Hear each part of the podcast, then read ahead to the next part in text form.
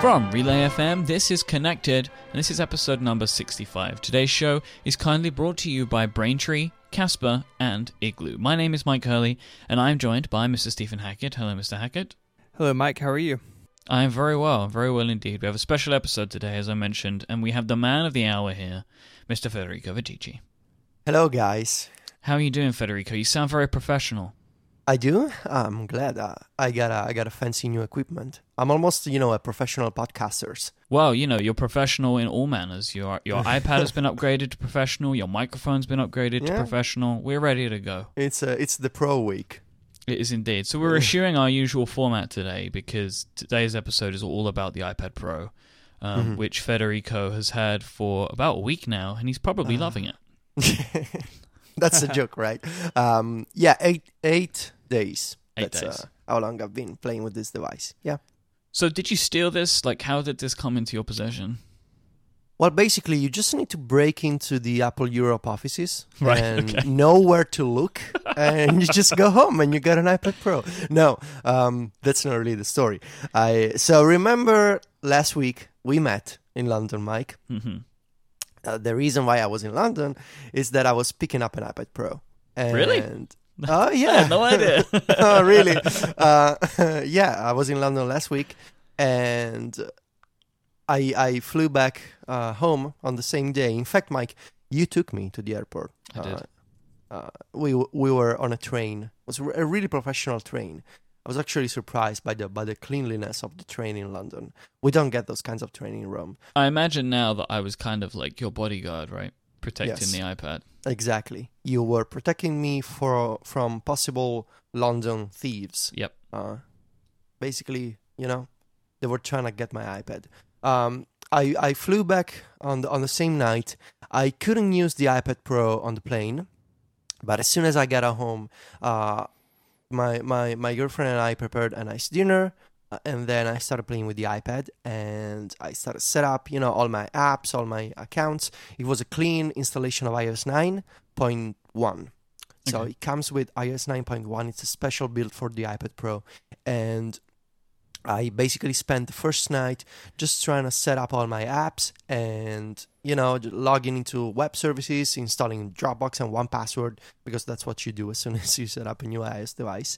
And I think I basically uh, stood awake until 5 or 6 a.m because right. I, I was really excited to you know kind of play around, uh, trying to get some work done. Because my one of my initial concerns uh, was I should be if I want to write about this, I should be able to use it first. You know, it's not like I'm just reviewing this device as it is. Uh, if this needs to be my, my main computer, I need to spend the first couple of days and maybe more and like the entire week trying to work on it. So it was like a, a dual process of trying to write the review and trying to use the device as my main and only computer, just like I, I used to, to do on the iPad Air 2. So it, I, initially I struggled, and I, and I think I told you guys this, I struggled to balance, you know, I, I need to review this, but I also need to use this as I would normally do. Uh, but eventually it was all it was all okay, and, and the review was done in time, and, and, and we got here uh, to this point today where you know all the reviews are, are are coming out. So it's a nice day, Mike. It is indeed. So you, you've been using it solely as your device for the last eight days. Yes, exclusively as my just like the iPad Air 2. I I removed the SIM the SIM card from the, my iPad Air 2. I got a um, a 128 gig model of the Uh-huh. iPad Pro, Wi-Fi and cellular. So I put in my SIM card, and as soon as my SIM card moves from one device to the other, the other device becomes my primary one. Yep. That's like the you know the, the sign that the mark. recognizes that's the mark. It's it's my main device, the one with the SIM card. Yeah, it's always it's always interesting when you review something of you know that line of uh, you know I need to review this thing and like get my workflow set up, but I also need to keep working and do my job. Yes. Right? So if you're reviewing something really different than what you normally do, um, that can be that can be challenging. So I, I commend your your approach to this, and I think that it's a good one as someone who you get your job done on an iPad, you run a successful website, you do all these things from your tablet. The only way you could review something and and really understand it is to do your business on it to, to fully dive in. So I, I, I like the way that you went about testing this, and I think that it shows in the review that you know you're not on your iPad Air 2 doing MacStories and picking up the iPad Pro every couple hours to like check something, you know. But Yeah, um, yeah. you dove all the way in, and I think that you know that's that's I think why you have one, why you're able to do this review, that you have that perspective that a lot of people uh, don't have because it is your primary computer, uh, which of course we're going to get get into. But um, yeah, I, I like the way you went about this. Oh, thank you. And I mean, you can get even more Inception style. Uh, I mean, the review itself needed to be done on an iPad Pro because the review was also working for me. You know, it's mm-hmm. it, that's Right. work. So I needed to do my regular tasks on the iPad Pro. I also needed to write the review, but the review itself needed to be done on an iPad Pro. So it was all, you know, it was all a cycle. In a weird way, like the most perfect task for this device is its own review. is a review in itself. yes. Ooh, how interesting is that? Yes, exactly. See? All right, let's start talking about the hardware itself. So we're, we're going to break this down into a few different topics. So like hardware, software, and accessories, um, which is kind of like the way that you broke down your reviews as well. Um, so let's talk about the weight of the device. Now, my memory tells me that the iPad Pro is the same weight as the original iPad. And it's funny because, you know, you think about the original iPad, that was perfectly fine weight wise, but as they've gotten lighter and lighter over the years, the thought of going back to a previous model was like death. So when I heard about this, my imagination was, well, it's going to be too heavy. So tell me what you think about that, Federico. So it's heavier uh, than the iPad Air 2, but the big difference is it's also much bigger.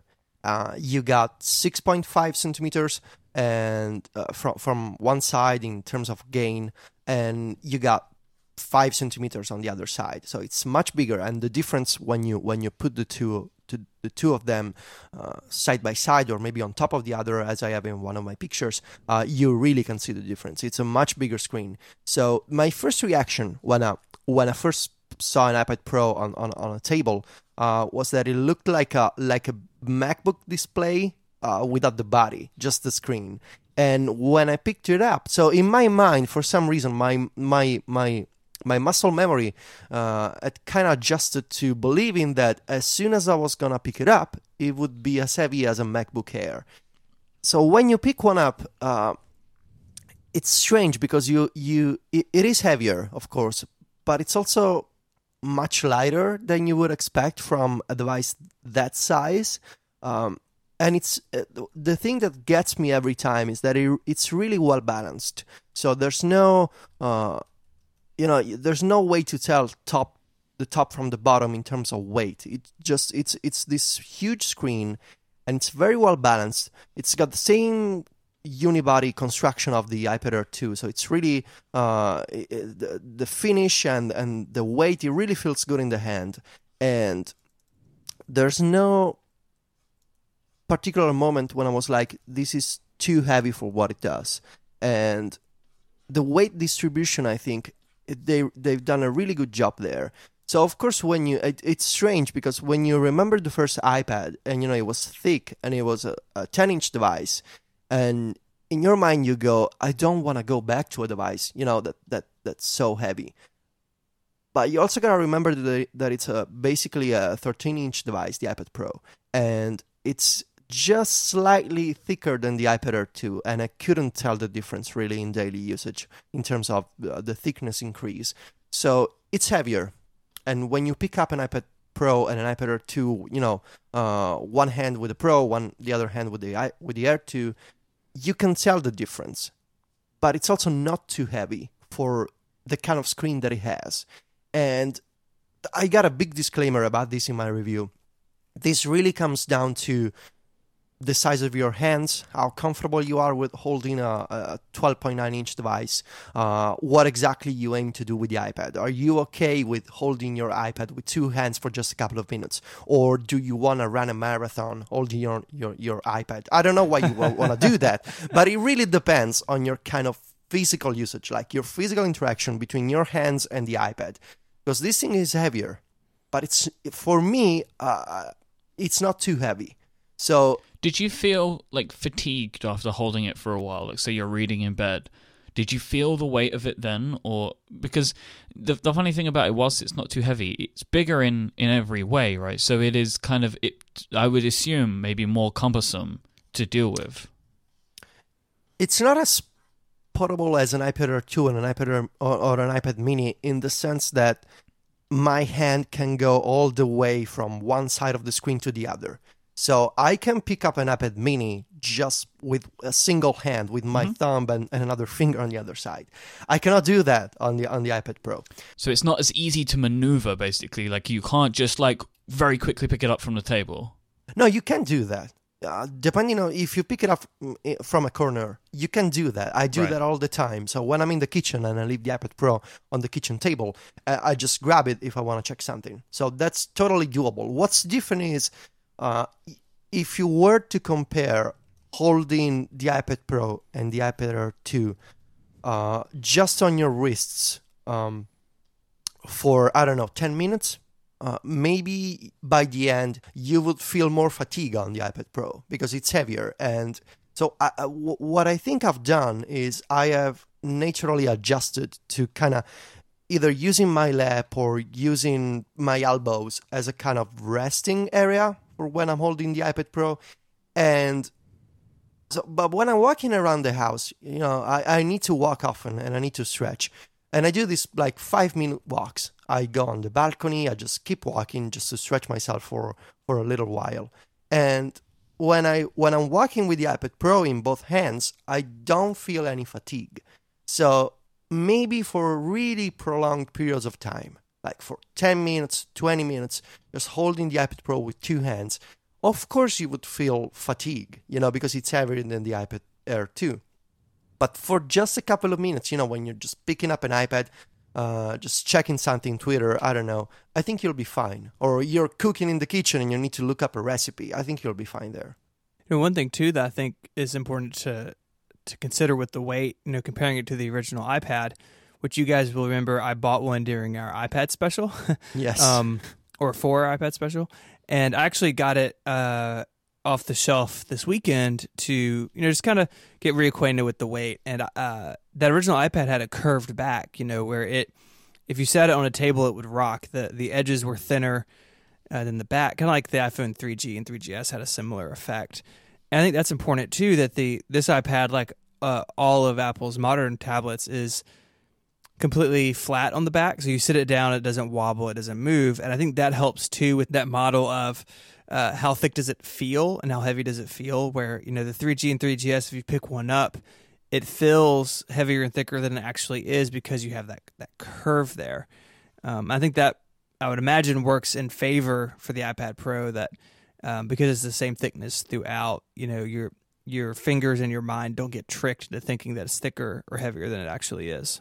In my mind, at least, I- I remember the iPad 3 actually uh, of being heavier for some reason. Uh, and, and I know that maybe we rewrite our own memories when it comes to uh, what an old device feels like. Uh, but I really didn't have much of a problem with the iPad Pro. And um, could be that I'm just so used to taking these short breaks uh, that holding the device for uh, you know, I'm not holding the iPad Pro for, or, or even the iPad Air 2 for that matter, for an hour, you know, just walking around for an hour. And, and in that case, I mean, of course, I would feel fatigue on my wrists uh, because for several minutes at a time, um, it can become a problem. But if, uh, on the other hand, if you need to walk for an hour and w- while doing so, you want to check a screen, maybe the iPhone is the best device for the job there. So in my routine, in my in my daily habits, uh, this has not been a problem, and which I, I was really happy to to see because uh, it was one of my biggest concerns uh, moving from the iPad to to the iPad Pro. So um, yeah, I'm happy here. I think one of the important things to remember, I know we're really kind of belaboring the point about the weight, but I think it is kind of important when you look at the, the overall hardware of this thing. But I guess one of the interesting things to remember is that this is the furthest away from a consumption device that the iPad has ever been. And I know we're going to talk about that a little bit later on. But a lot of the things that we're talking about, like, you know, how does it feel when you do this for a certain period of time? It's like consumption stuff like reading and things like that.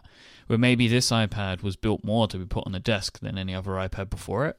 So maybe like the, the, the idea of holding it for long periods of time in your hands is maybe not so much of a problem. Exactly, and even when you when you see the kind of accessories that Apple has made, so there's a there's a keyboard, there's a there's a, a pencil, so it's meant to be used primarily at a desk. Yeah. That doesn't mean that you cannot hold the device and walk around or take the device out of the or out of the smart keyboard and sit on the couch and get work done because I totally do that.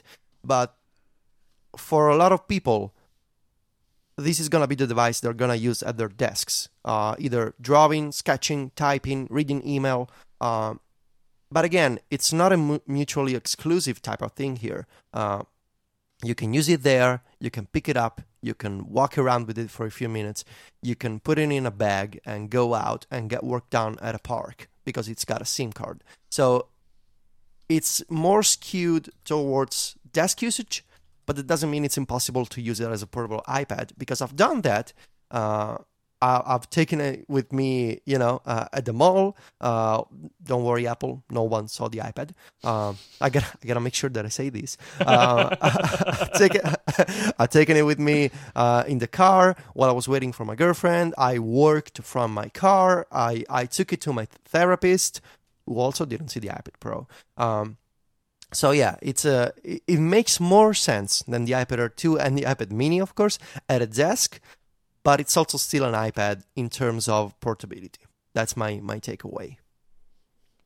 All right, there's still tons of stuff that we need to talk about in regards to the hardware, but let's take our first break now and thank Braintree for helping sponsor this episode. Code for easy online payments. If you're a mobile app developer, you should check out Braintree. They are the payment solution used by companies like Uber, Airbnb, Hotel Tonight, Living Social, Munchery, and many, many more of the apps that so many people use every single day. They are rock solid. Braintree has made the payment experience in these apps seamless and magical, and now you can add a similar experience to your own app. With excellent customer service and simple integrations, Braintree gets you ready to receive payments quickly.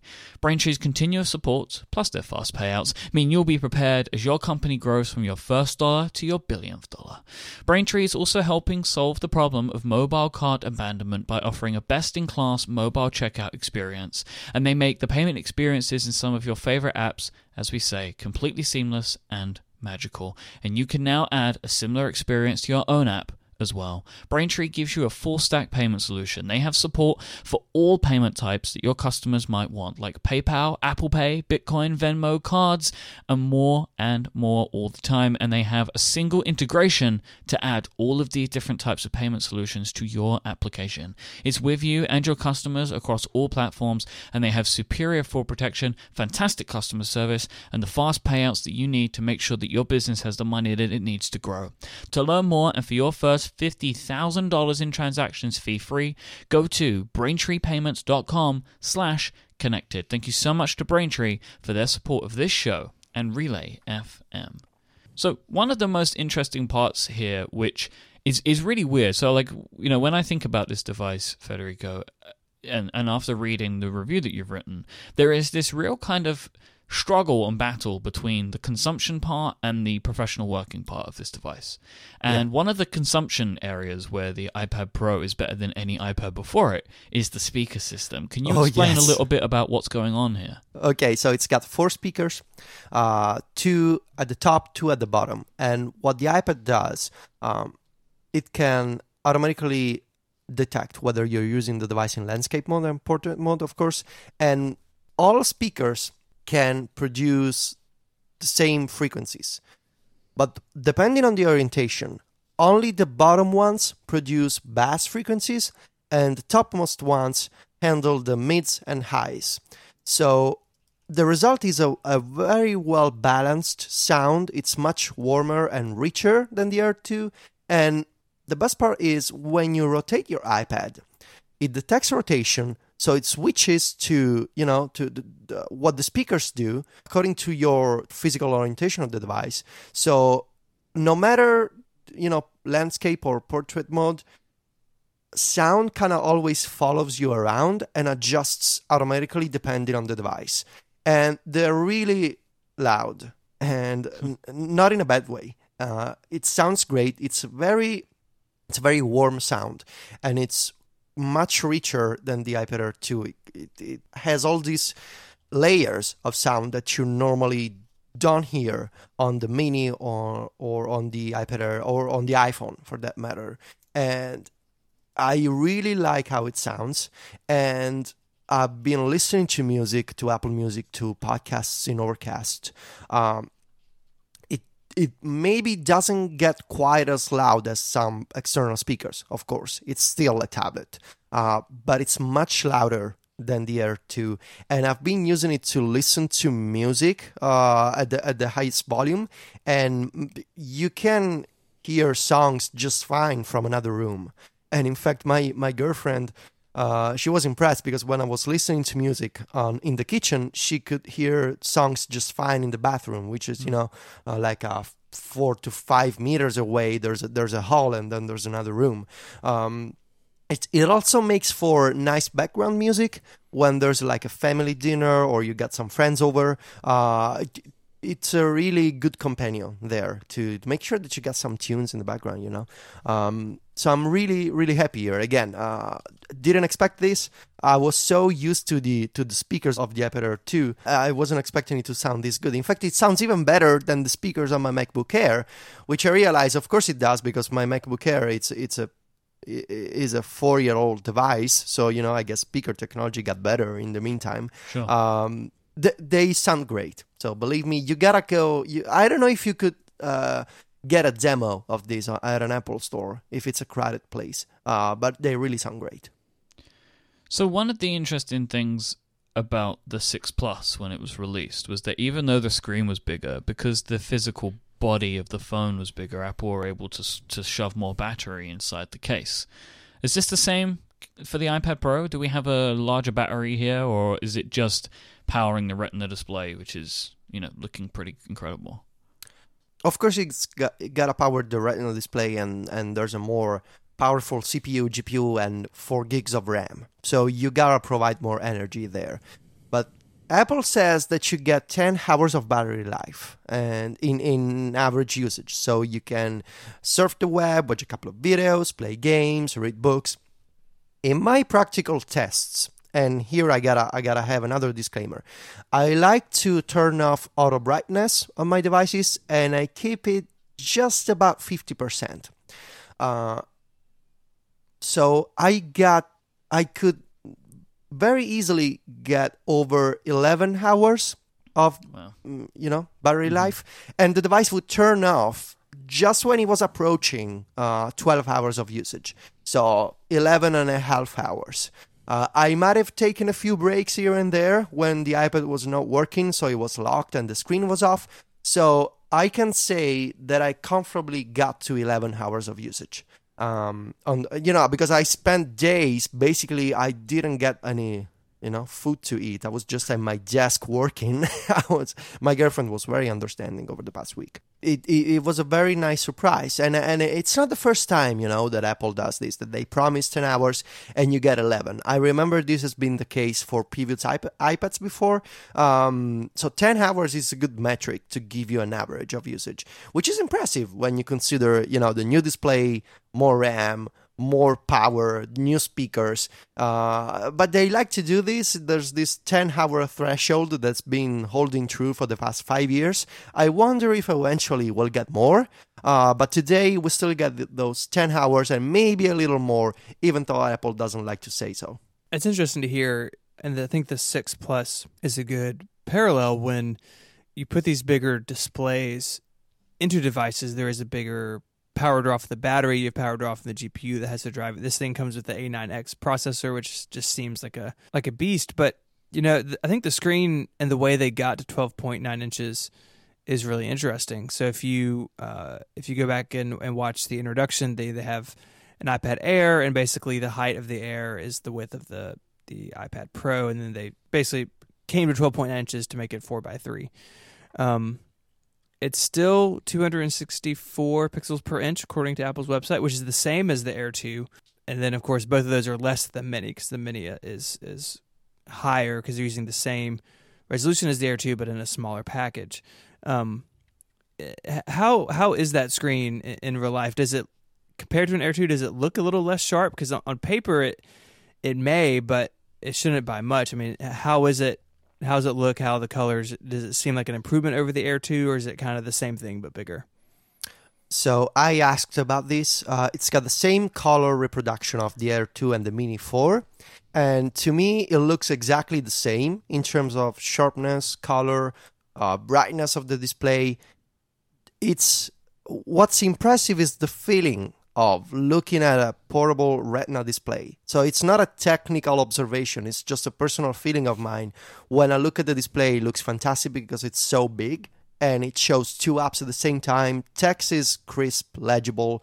Um, it looks exactly to me like an iPad 2 display. It's only more impressive because it's bigger, but the color, the sharpness, the retina quality, that's the same. The crazy thing to me is the uh, the resolution of this thing is bigger than the MacBook. Yeah, uh, 5.6 million pixels should be more than a MacBook, I think. Yeah, the Uh, MacBook is 226 pixels per inch at 2304 by 1440. Yeah. like that's madness to me. Like you know, like I don't know how they make the decisions that they make, and I'm not saying it's a bad or good decision, but it's just really crazy to me that there is you know this iPad which is better than this like future laptop. It's it is kind of Mhm. magical in its own Yeah. way. And what's even crazier is because of this crazy res- resolution, when you uh, activate multitasking and split view and you move to the 50 50 split view layout, um, you basically get two iPad Air 2 portrait apps at the same time. They're only slightly, maybe like a couple of hundred pixels of difference between the two resolutions, but it's basically like using two iPads vertically at the same time, which is crazy. And the effect when you activate split view, it, it gets you by surprise because it's really like using two regular sized apps at the same time. And you get the controls where you expect them to be, you get tabs at the top in Safari. So it's really a nice effect. Um, and again, to me, it's crazy that this thing has this kind of resolution. And when I'm go when I go back to my MacBook Air to le- to to record podcasts on on Skype, I look at the screen and I see those big chunky pixels, and I'm like, oh my god, what am I using? Um, yeah, it looks really nice. There's a line in your in your review. Um, uh, you say a week after I started using the iPad Pro, I picked up my old iPad Air 2, and it felt like an iPad Mini. yes. Um, that's frightening to me as someone who who uses an Air 2 and who, who really likes it. That if I get one of these things, that I'm going to be ruined. Um, so what does an iPad Mini feel like now? Did, have you have you tried a Mini since having this? No, not yet. I want to go to the Apple Store and pick up an iPad mini to see what my reaction is going to be. I'm probably going to think it's a Yeah. very big iPhone. Uh, because I needed to confirm with myself. I think I was, go- uh, I thought I was going crazy. Is this an iPad Air 2? I asked my girlfriend. She was like, Are you kidding me? Uh, it, it really does feel tiny, you know?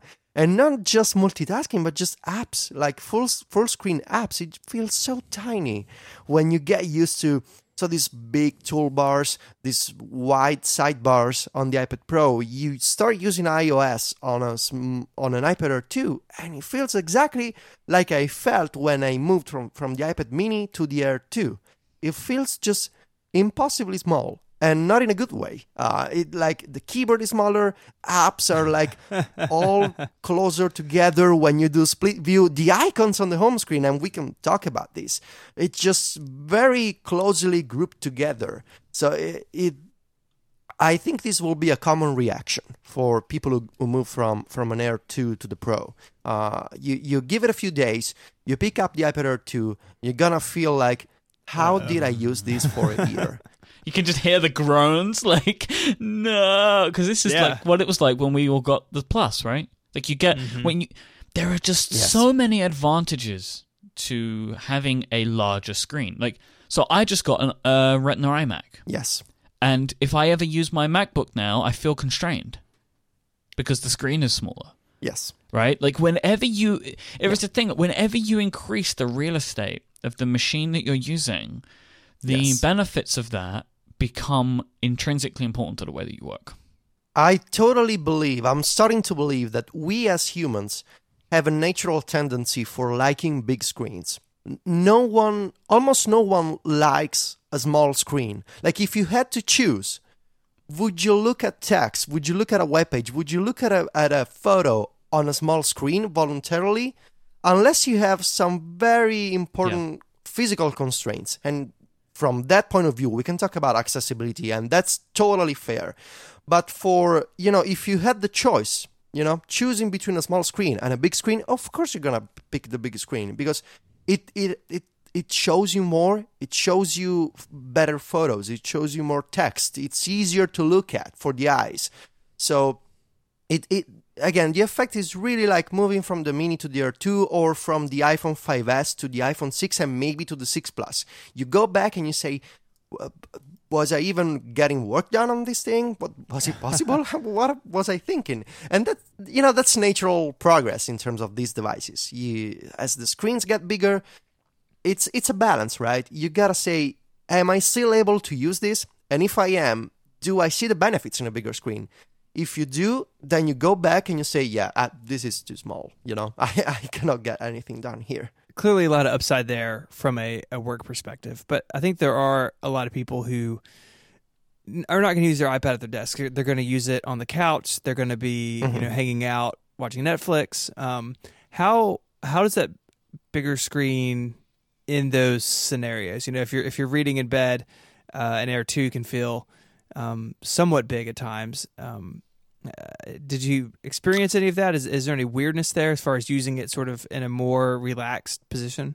Hmm. So did I, did you see the photo that I sent you last night? Uh, I did. The one watching a video, the same video. Yeah, it's uh, like you on- wheeled a TV next to your bed. yes. so this is totally. I have a footnote in my review. When I play games or watch movies, it's totally like having a mini high-res TV on my lap or on my desk. Um, I I don't know how I should describe this. If this is a problem for people or not, uh, because when you're resting, when you're in a relaxed position, uh, you can use a smart cover or the smart keyboard as a stand. So, in in, in theory, in, it shouldn't be a problem if it's too big. It could only be a positive, you know, because you're looking at a bigger screen, so it's more comfortable. You don't have to hold your device with with you know both hands, so size shouldn't be an issue in that case. Uh, so I don't know, like when you're in bed, do you like to use like another stand for the iPad? well watching Netflix, uh, because when it when you're on the couch, you can just put the iPad Pro on your lap, and it's this big screen that you you know you see in front of you. If you're if you're if you have a desk, you can just use a stand, or you know just like my picture in the review, you can just prop it up on your lap and watch a movie. So uh, I don't know, maybe uh, maybe for kids it could be a problem, you know. Um, kids with small hands, it's a bigger, it's a it's a it's a heavier device so that maybe is a problem you know if you if you're gonna ask your, your children to pick up an ipad pro i can imagine at 700 grams that can be an issue Just knock over my daughter. yes It just disrupts her center of gravity and she just Yeah. goes straight down. yeah so for kids for kids maybe that's a problem and i see your argument there but for adult people i don't know i think you'll be fine Cool. One of the main uses of my MacBook Pro now um, is it's become the machine that we watch TV on in bed. yes yes But this is the same screen size. Yes So goodbye. like my MacBook is becoming like the more I think about the iPad Pro, and we'll talk about this at the end, but I'm starting to just check off more of what I do with my MacBook Pro, and it's becoming less and less likely that it will have a, a serious place in my life if I get one of these. Now, before we depart from the screen um, Mhm. and move on to other parts of this device, there's this is the first of, of a couple of things I believe that put the iPad in a weird position from a refresh cycle. And what I'm talking about is 3D touch. So the iPad Pro is a new device, but it's kind of still stuck in the middle uh, between the iPad Air 2 and the new iPhones. And one of the first things that, that highlight this is the fact that you cannot use 3D touch on this device, right? Mhm. Um, how has that impacted you on a daily basis? Has it? Has it not? Do you need it? What do you think you need it for? Could this device even comfortably use a technology like this? So the biggest issue has been the lack of shortcuts on the home screen. But what I also noticed is I use 3D Touch on my phone with my thumb. So when I'm scrolling Twitter, I can just press harder with my thumb and I get a preview in Tweetbot of, you know, tweets and web pages. I don't use the iPad Pro like that. And even if I did, um, there's a, you know, there's a gap in, in apps between you know the, the bezel of the device when my thumb rests and the content on the screen so in tweetbot you get a sidebar or you know maybe in safari you get a margin between the you know the bezel and a link uh, in the text of a web page so i struggle to imagine how you would use 3d touch on an ipad you would have to use another finger so another hand like your index finger finger on the right hand to point at content and use 3d touch so I think uh, there will be some 3D Touch implementation. I don't know if it'll be like the iPhone. So on the home screen, it's gotta be like the iPhone because shortcuts are just too convenient. But the the physical interaction of using, at least for me, using 3D Touch on a on an iPhone and imagining it on an iPad Pro is different. Uh, because even on the 6 Plus, I can hold the device and with my thumb use 3D Touch anywhere because I can reach the screen anywhere. On the iPad Pro, it would require another hand. So I don't know. And it, it will be especially weird when the iPad is being used with a keyboard vertically. So do you just, you know, you got there's a risk you got to knock your iPad over trying to use 3D Touch when it's when it's used vertically with a stand. Um, I think there's gotta be some kind of 3D Touch implementation in the future. I don't know if it'll be exactly like the phone. I had this I had this moment uh, in in preparing, looking at the iPad Pro uh, pages on Apple's website, and as the the resident space nerd, I liked um, there was a lot of space stuff in the keynote and all their example images. I was like, oh man, it's gonna be so cool to like for you know 3D touch and have a live photo of like Jupiter spinning under my thumb, and then I was like, and Myke actually was like, you know, there's not 3D touch on the iPad Pro, and it, it I was like, no. So, um, you know, may, maybe next time. You know, I think this happens with Apple products sometimes where you end up yeah. the iPhone having something first. I mean, look, just look at Siri. Uh, it took a while to, to bring that to the iPad, and it's still not on the Mac. I think maybe it has less to do with like life cycle of products and more to do with the iPhone being sort of the the front runner. The iPhones where they make all their money or most of their money, and it, it's that's where they're pushing the envelope. You know, it, I, I think I agree with you, Federico, that 3D touch would be really nice, especially for home screen shortcuts. It's amazing how quickly that has become like part yeah. of my workflow on my iPhone. Like yeah. I'm totally in on it. Um, but the you know I think it will get there, but I'm not I'm not shocked. I'm not like super surprised that it's not here on day one. Yeah, yeah, I I totally agree. The just imagining peek and pop while holding an iPad Pro, I just I cannot see it. Or you know maybe i'll be proven wrong in the future but i think the big the bigger a screen gets the harder it is for 3d touch to be effective. So either apple comes up with a new implementation just for the ipad or maybe i'm just wrong and when it does finally ship with 3d touch it'll be okay with peek and pop as you normally do on the iphone. So we'll see. Uh, also another another hardware feature that you know it's on the phone but it's not on the iPad. It's a second sen- uh, generation Touch ID sensor. So that's really a bummer because I- am totally used to the crazy fast unlocking experience of the iPhone 6s, and on the iPad Pro you can immediately tell it's the first generation Touch ID. Uh, yeah. It's it's it's slower and it's not as fast or accurate, uh, or you know capable of accepting different orientations of your finger uh, than on the iPhone 6s. So, so, it's the one we've been used to with yes. the previous iPads. Yes. Talking about um, Touch ID and, and hardware stuff, is there a taptic motor in this device? No. Okay, so there's no vibrate motor again because I, don't believe any other iPads have had. Yeah, no, it doesn't vibrate. Yeah. Okay. My only reason for thinking that is like games and stuff, but it's yeah. never been a thing that's been there before. Okay. Yeah, yeah. So to wrap up the hardware, I thought we could talk real quick about some of the it's just like the pure tech specs. So Federico, you mentioned it's got four gigs of RAM. Yes. uh, which is of course uh, the most that we've seen in a, in a iOS device. Um, and I imagine that is all about that multitasking experience. Can you can you tell the difference between the iPad Air 2 and the Pro in this regard?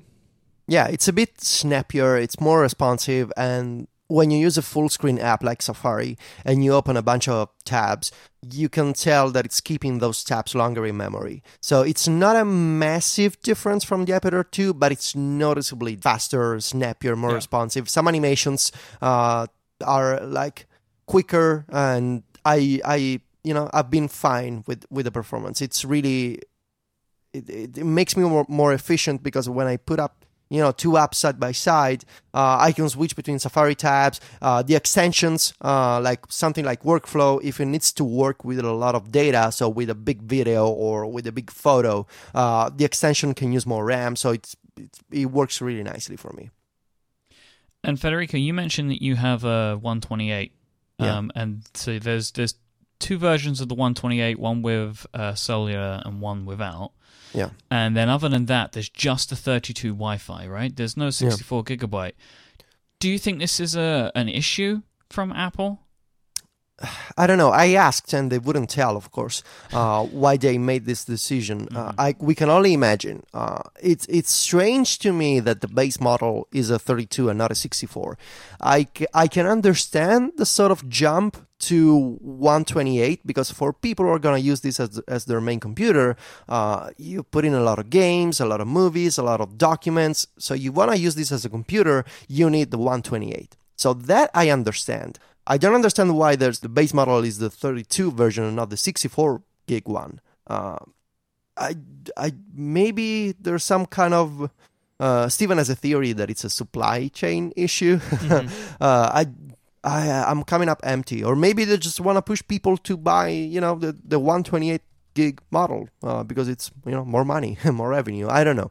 Yeah, it, it's a, it's a little odd, but uh, we've complained for a while now about odd storage issues with iOS devices. You know, it, it may be a parts issue. I don't know if they're using the same parts for storage here as they are in the 6S and 6S Plus, um, where I think a lot of people are buying the 64 because it's that that the way the thing is set up now.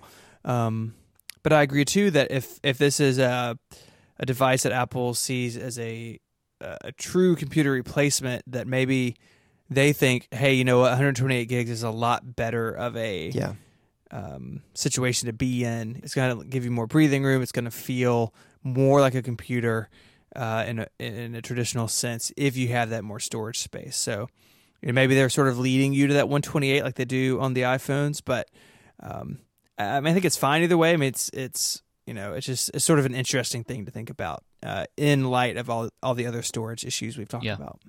The limiting of the cellular to the 128 version is also just a peculiar choice because that's Yes. not something that they do with other iPads. no, they they allow you to choose any any you know configuration with any kind of storage and Wi-Fi plus cell- cellular connection. So that's interesting. Like uh, the cellular is the kind of premium that you can only get if you go all in with the iPad Pro. And what's what's crazy about that is since like the beginning of iPad time, it's been 130 bucks to add cellular data. So you could buy the 16 gig, spend another 130 dollars and get and get the the cellular. So it's not like the margins would be less on the 32 gig. You know, they're still going to charge that premium to add to add the cellular anyway. So it really that makes no sense to me. I really would like to know why they they made that decision. Again, maybe it's to say, hey, you know what, um, this we view this as a as a machine that is going to be used in an office, in a home office, in a you know in a professional environment where you're going to have Wi-Fi, and you know maybe they just don't think it's as important here as it is on something like the Mini or the Air Two. But I, why take that option away from your customers is something that I just I don't get it. Yep, it is very strange.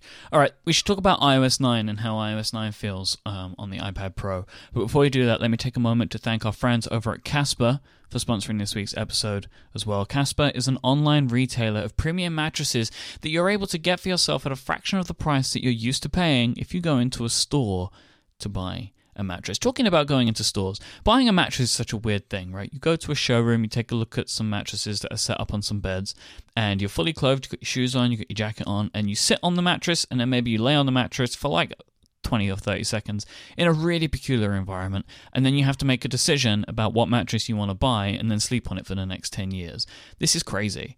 Like this just isn't something that makes a lot of sense, and Casper has found a really interesting way to solve this problem. So let me tell you about what these mattresses are made of. They are a whole new hybrid mattress that Casper has created. They combine premium latex foam with memory foam. It's two different technologies that come together for better nights and brighter days. It has just the right sink, just the right bounce.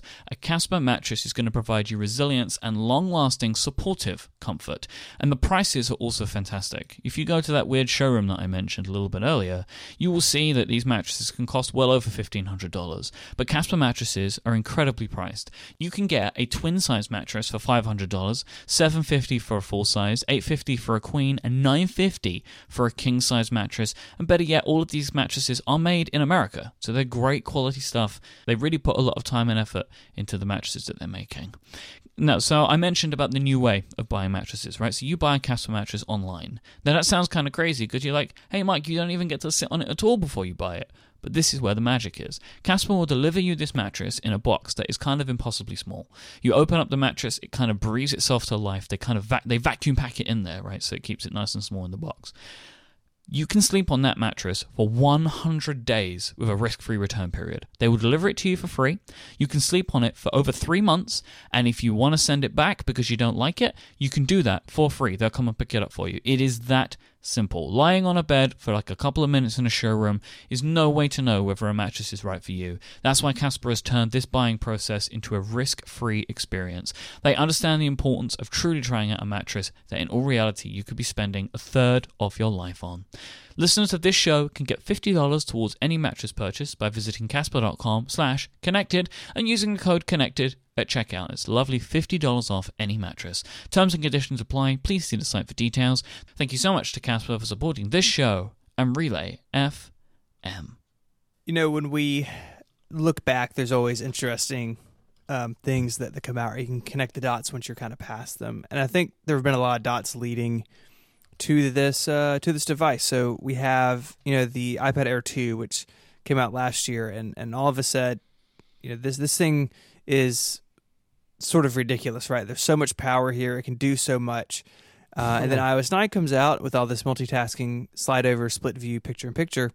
That the power in the Air 2, especially since they didn't rev it this year, uh, make a lot of sense now, right? The the hardware sort of maybe outpaced the software for a second, and and now iOS 9 and the Air 2 feel really well matched. And the iPad Pro, I think, is just another step in that direction, right? So, you know, multitasking might be a little tight on the Air 2, probably really tight on a, on a Mini 4, but on a Pro, like you said, Federico, you get these nice iPad portrait apps side by side. We're going to talk a little bit about that, but I, I was wondering are there ways that it doesn't make sense yet, or are we in that situation again where the hardware is outpacing the software in areas uh, in in your mind? Well, when it comes to multitasking, they make a lot of sense together. Um, especially when you want to use two full size apps and you get the feeling and the power to do so. Uh, there are some parts of the iOS 9 interface that could use a little more creativity uh, because they show a lot of potential. So the home screen is totally the same on the iPad Pro. Uh, you get the same 5 by 4 grid of app icons, you know, excluding the docking landscape. Um, and they're just only more spaced out. So there's no uh, additional room for more icons, no special usage of the bigger home screen. And folders are totally the same. Control center, when used in landscape, it just shows more uh, white space between the toggles. So they they look really weird when you're used to having you know the tight control center icons, uh, and they totally scream, "Hey, let's put more toggles in here. We got room for them. You can put in additional shortcuts if you want, but you can't." So it it is strange to look at the home screen, to look at Control Center, and on the other hand, Apple has done some new things for iOS 9. So in in Notification Center, you get a mini monthly calendar at the top uh, next to today's date. Uh, you see this little monthly calendar, which is useful when you want to pull down and see, you know, upcoming weeks and days of the month. Or, of course, the software keyboard is totally different from the iPad, from the iPad Air 2. So they have done some things, and it's in in typical Apple fashion. They have chosen some areas to focus on for the 1.0 and some other parts of the interface are clearly not done.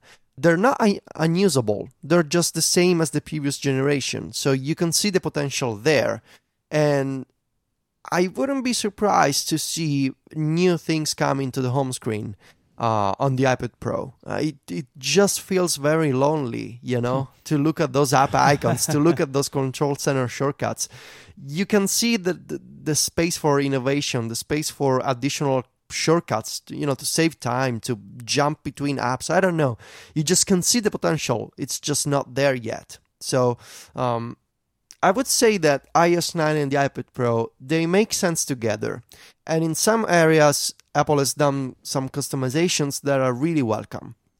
But there's a few aspects that need more time and need more work and they need to maybe Apple designers themselves they need to understand what people want and they need to to, to look at the home screen to look at a control center and say what can we do to better organize apps and maybe the, the the most obvious answer is let's put more apps on the first page i don't know but do something with that space. Um, and in Control Center, just you know, allow users finally maybe to define their own shortcuts. Uh, the space on, of Control Center on the iPad Pro uh, basically begs for more uh, shortcuts in there. The Control Center UI reminds me of what notification the notification view was like until like iOS 9. So it wasn't until 9 that Apple realized that that in- just swiping down and seeing one whole list of icons doesn't make sense because with 9 you've got the ability to have the split view right between notifications and widgets Yeah. so it shows that there is the ability to do more there but i think what it does show is it sometimes takes a little bit longer than Yeah. it should Yeah. one of the things that you mentioned in your review was a a, a, frust- a growing frustration in the slide over ui that has been kind Yes. of really put to the test with the ipad pro can you explain what that is so the slide over UI is when you're swiping from the right edge of the screen to bring up the last used app in slide over, and when you then swipe down from the status bar of the slide over app, you see the slide over app picker, which is this vertical tray of three icons at a time that already in September I was arguing that it it could have used a better way to organize apps and to let you find apps to use in multitasking.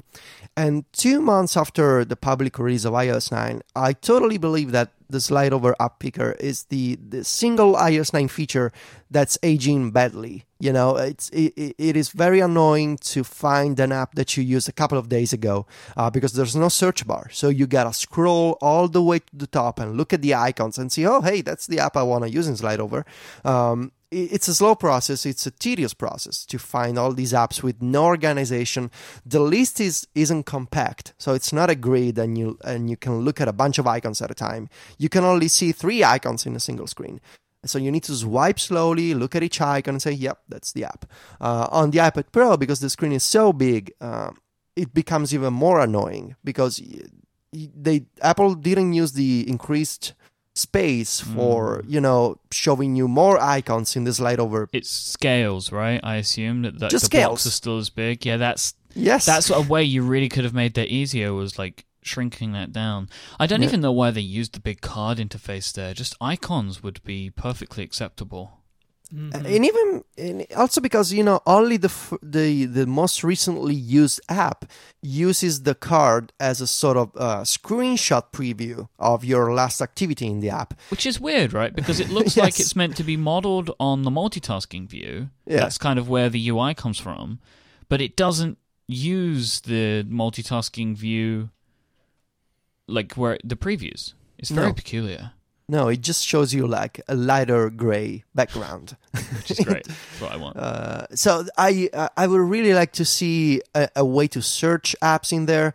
Maybe a grid layout. That you know, if you don't want to use cards, just let me choose to have a more compact grid of apps, so I can look at maybe ten to twelve icons at a time, and maybe even let me say, hey, I never want to use this app in the slide over or in multitasking, so I don't want to see my content blocker in there. You know, I'm not gonna switch back and forth between Safari and and my content blocker. If I want to change settings, I go to the content blocker app. There's a lot of apps that, or games for that matter.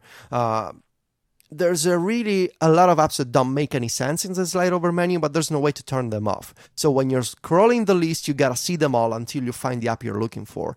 And on the iPad Pro, that becomes a problem because the UI just scales and they don't take advantage of the bigger screen to simplify the process of, act, of finding apps in the in the app picker there.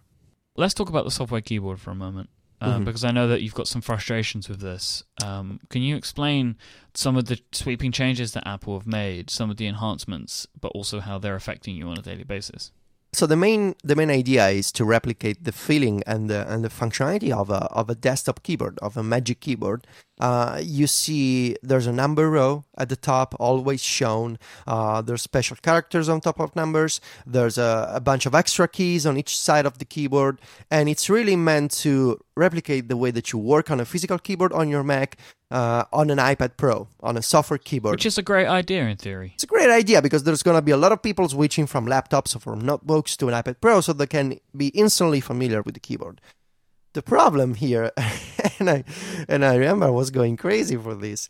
Um, Apple is using a US English layout for the keys. So for listeners who don't know, live in America and have no idea about international keyboards, physical keyboards have minor but important changes across different countries.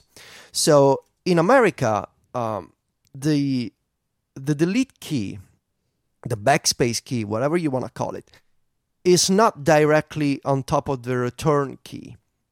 There's, a, I believe, square brackets uh, in between return and delete on the right side of the keyboard.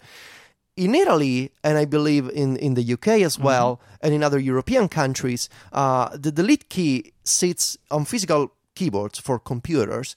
The delete key sits directly on top of the return or enter key. Yeah, we call it return, and it's shaped like a beautiful upside down boot. Yeah, and so when I, when I'm when I'm sliding with my hand on the right side of the keyboard, just by feel, I can tell the return key and I can tell the delete key is direct is a rectangle directly on top of the keyboard.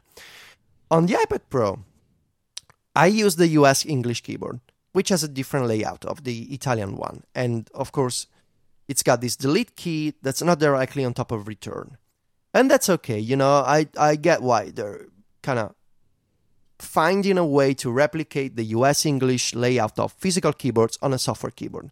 The problem is when I switch to the software Italian keyboard, which I use for, you know, texting my mom or my girlfriend or just doing searches on Google in Italian, they they only change the glyphs on the keys, the icons. So the delete glyph is different, but the layout and the shape of the keys is the same. So it's an Italian keyboard in that it's got Italian icons and it writes in Italian, but it doesn't use the Italian keyboard layout. Yeah, it uses the little icon that says return, right? Like so the Uh-huh. little arrow, but Uh-huh. the key shape is the same. Is that what you're the saying? The key shape is the same and the placement of the delete key is not as a, the keyboard I'm looking at right now on my Mac.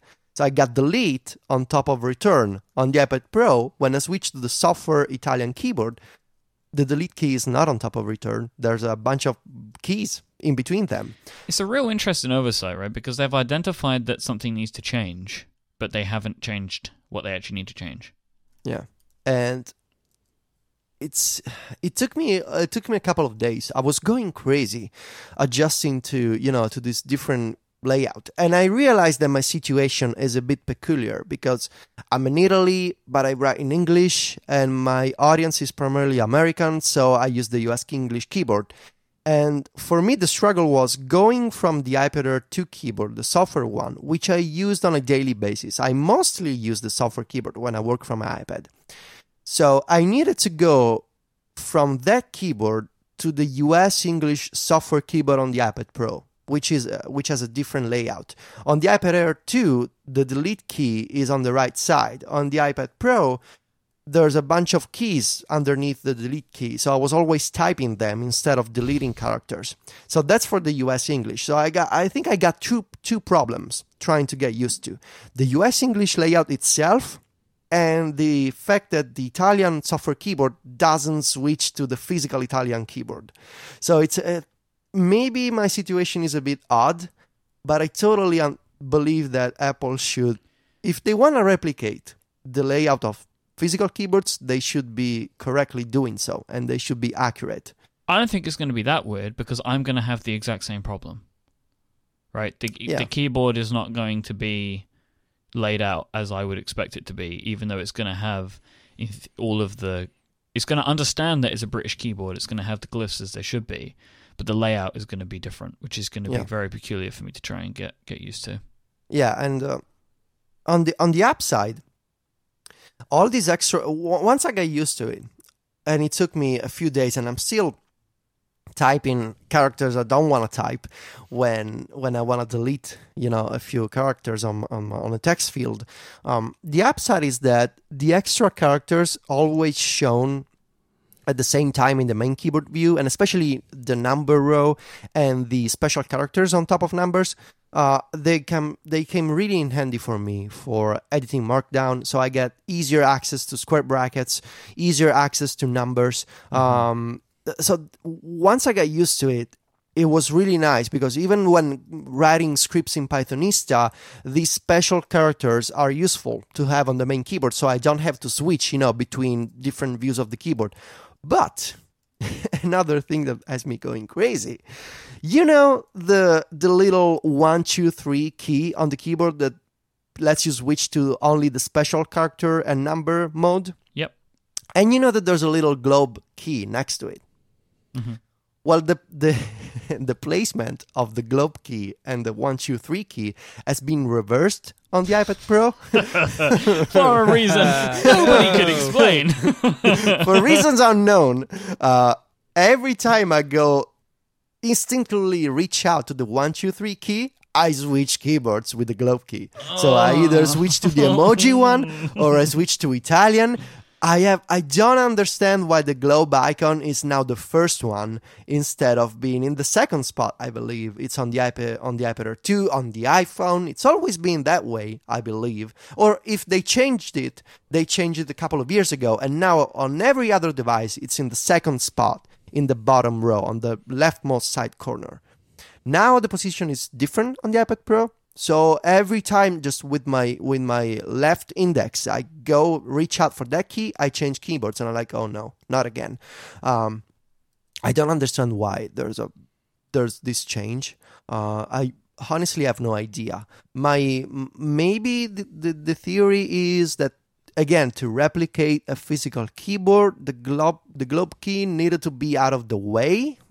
I don't know. Coming up empty for you know with explanations. No idea. Seems crazy to me that that would that, that would change, and it's such a muscle memory thing that Yeah. worries me. So one other one other thing that's different on the iPad Pro keyboard is that there's no more split keyboard, and I'm pretty sure that the very the most loyal Scott Forstall fans will be upset here. Uh, the split keyboard, famously introduced by by Forstall back in the iOS five days on the iPad, is now gone on the iPad Pro. You can still undock uh, the keyboard, so you can use it as a full size keyboard. Uh, not necessarily at the bottom, so you can move it around vertically, but you can no longer split the keyboard.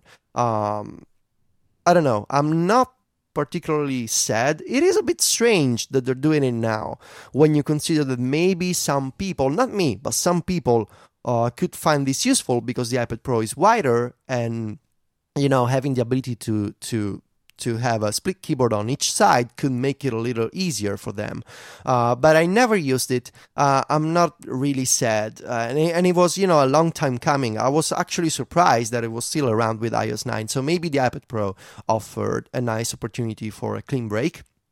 I don't know. Are you guys sad that the split keyboard is gone? I am because I use it, and it Oh, feels yeah? like it would be more useful to me to Really? You use it? Yeah, yeah, I do use it. It's more comfortable to hit the middle keys on the keyboard when in portrait. It looks it looks kind of terrible, man. Oh, it looks terrible, but it's functional. it's very functional. You don't have to stretch your hands so much to hit the middle keys when you're typing in Hmm. portrait. So I've always really liked it, and now it's going to be even more difficult to type in portrait because the thing is huge. It's like a landscape iPad.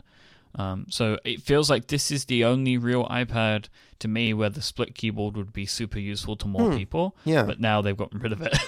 yeah. Yeah, I agree with Myke 100%. which is Huh. kind of peculiar. Um, but you know, I guess if I need it that much, there are third-party keyboards that will be able to help me. Yeah, do you really want to use a third-party keyboard, Myke? No, especially when it's more difficult to switch between them now because they've moved the, moved the buttons around. Yes. Uh, th- by the way, switching between third-party keyboards seems to be a little faster on the iPad Pro. It takes four gigs of RAM Yeah. to switch between keyboards. Yeah, That's what the extra RAM is there for. I didn't include this in the review. So I kind of just want to mention it in passing with you guys, but it seems like like a fraction of a second faster. But could be a placebo effect, you know. Maybe my my brain is just looking at this fast device and say, yeah, the switching keyboards is also faster. Uh, it it seemed that way to me, but I'm not completely that's sure why they about it. moved the globe because they wanted to show you how much quicker it was. Oh, oh yeah, that's that's the strategy there. Like, hey guys, look, we did fix it. Keyboards are good now. Um, Federico, last week on the show we were talking about you using multiple iPads in the past to do the Uh-huh. quarterly results stuff.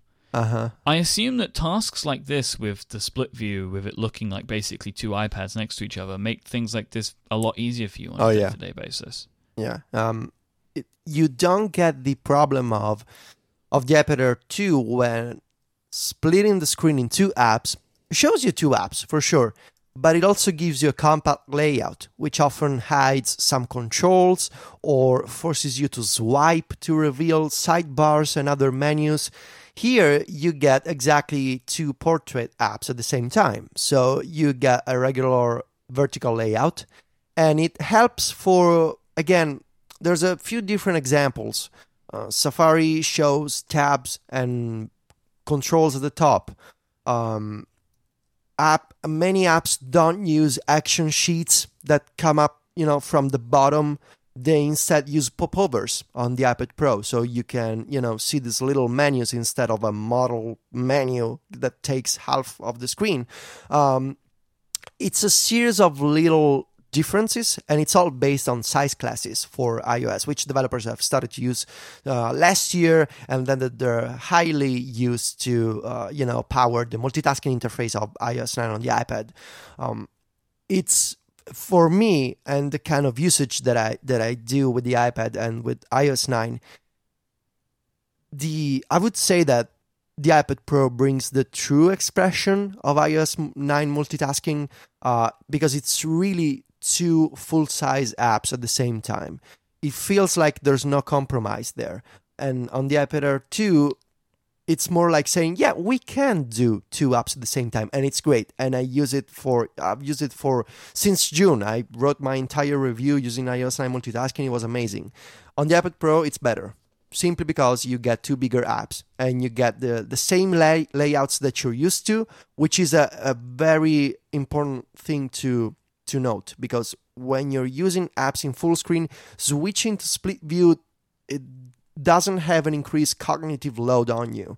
You don't have to remember, oh yeah, when I split the screen, the controls change. They're always in the same spot, which helps a lot when when working with, you know, touch on the iPad. It's a really, really interesting point. I hadn't considered that, but yeah, because they're because I guess on the iPad Pro, a lot of apps are being scaled up, right?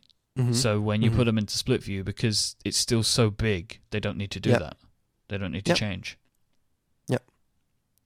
Exactly. So what my my favorite example is Safari. Again, I use the app all the time, and I'm I'm so used to having tabs uh, on the iPad just below the address bar. When I use split view with Safari on the iPad Air 2, I'm annoyed every single time it changes to a compact layout, which has the little tab icon in the bottom right corner. So when you tap it, you get the iPhone tab view. Yep. You don't get the, the, the horizontal list of tabs at the top. You get a little like carousel of tabs. On the iPad Pro, even when you use split view, it still keeps the tabs at the top, just below the address bar, which is super convenient to move between a bunch of websites when you're multitasking. That's my favorite example by far.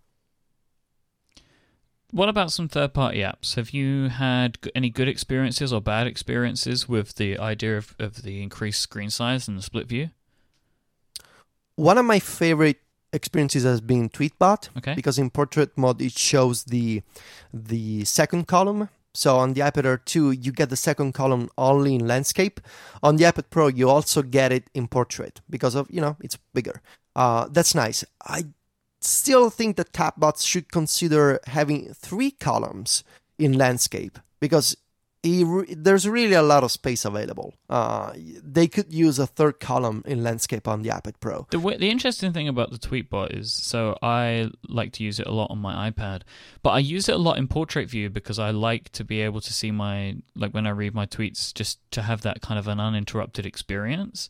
So Huh. is that uh, is that something that I'm gonna miss when using it on the Yes. iPad Pro? Or no, I mean, but or is the fact that because there's so much screen size, I kind of get a, a real good view of the single column, and then there's just another column there as well. Or am I gonna? Am, is it gonna feel cramped for me still to have two columns there? Okay, so no, it won't feel cramped because there is space available, Myke. Mhm. Uh, it, it's just a matter of taste uh, and visual preference. Do you like having a second column, or just does it distract you too much? Because if that's the case, maybe there should be a preference for users who never want to see the uh, the second column in, in portrait. But it's not a problem of available space. The the first column still is bigger, wider, and it gives you you know more room for tweets. So it's just a matter of visual clutter. Do you want to see that or not? Um, maybe it should be a preference. I don't know. Other third-party apps uh, that were really nice. Um, I'm testing this new, not testing. I'm, I bought it from the App Store. I'm seeing if it works for me. Uh, this clipboard manager uh, for iOS. It's called Copied, um, and it's nice because in, in split view, it um, it shows you not just the list of uh, items that you've copied to the clipboard, it also shows you a detail view for the selected item. So on the iPad of course, it only shows a list, and then you get a tab and you get the detail view. On the iPad Pro, when you're in split view, you get both the list and the detail view on the right side. So that was nice. I, I save a bunch of items into this app, so having the, the two views available at the same time, that's a nice time saving. Um, I didn't really have any problems uh, getting used to apps uh, with a split view or you know uh, at a bigger size. In fact, it was only a benefit, you know, to have more consistent views when switching to multitasking. And if you use a lot of third-party apps, I generally believe that the iPad Pro is a very good update uh, because you you get used to a full screen layout, and when you switch to the to the split view layout on the iPad Pro, it's still the same one. It's only slightly narrower than the iPad Air 2, uh, but you really cannot tell the difference. And no, I would I would say Myke that there wasn't any problem getting Okay. used to it. Yeah. In fact, uh, another nice feature was on the iPad Air 2, the shortcut bar, you know, the little mm, shortcuts on each side of uh, QuickType, the suggestions on top of the keyboard. On the smaller iPad, uh, you often get a popover if there's no room for shortcuts. So you get a popover to choose shortcuts.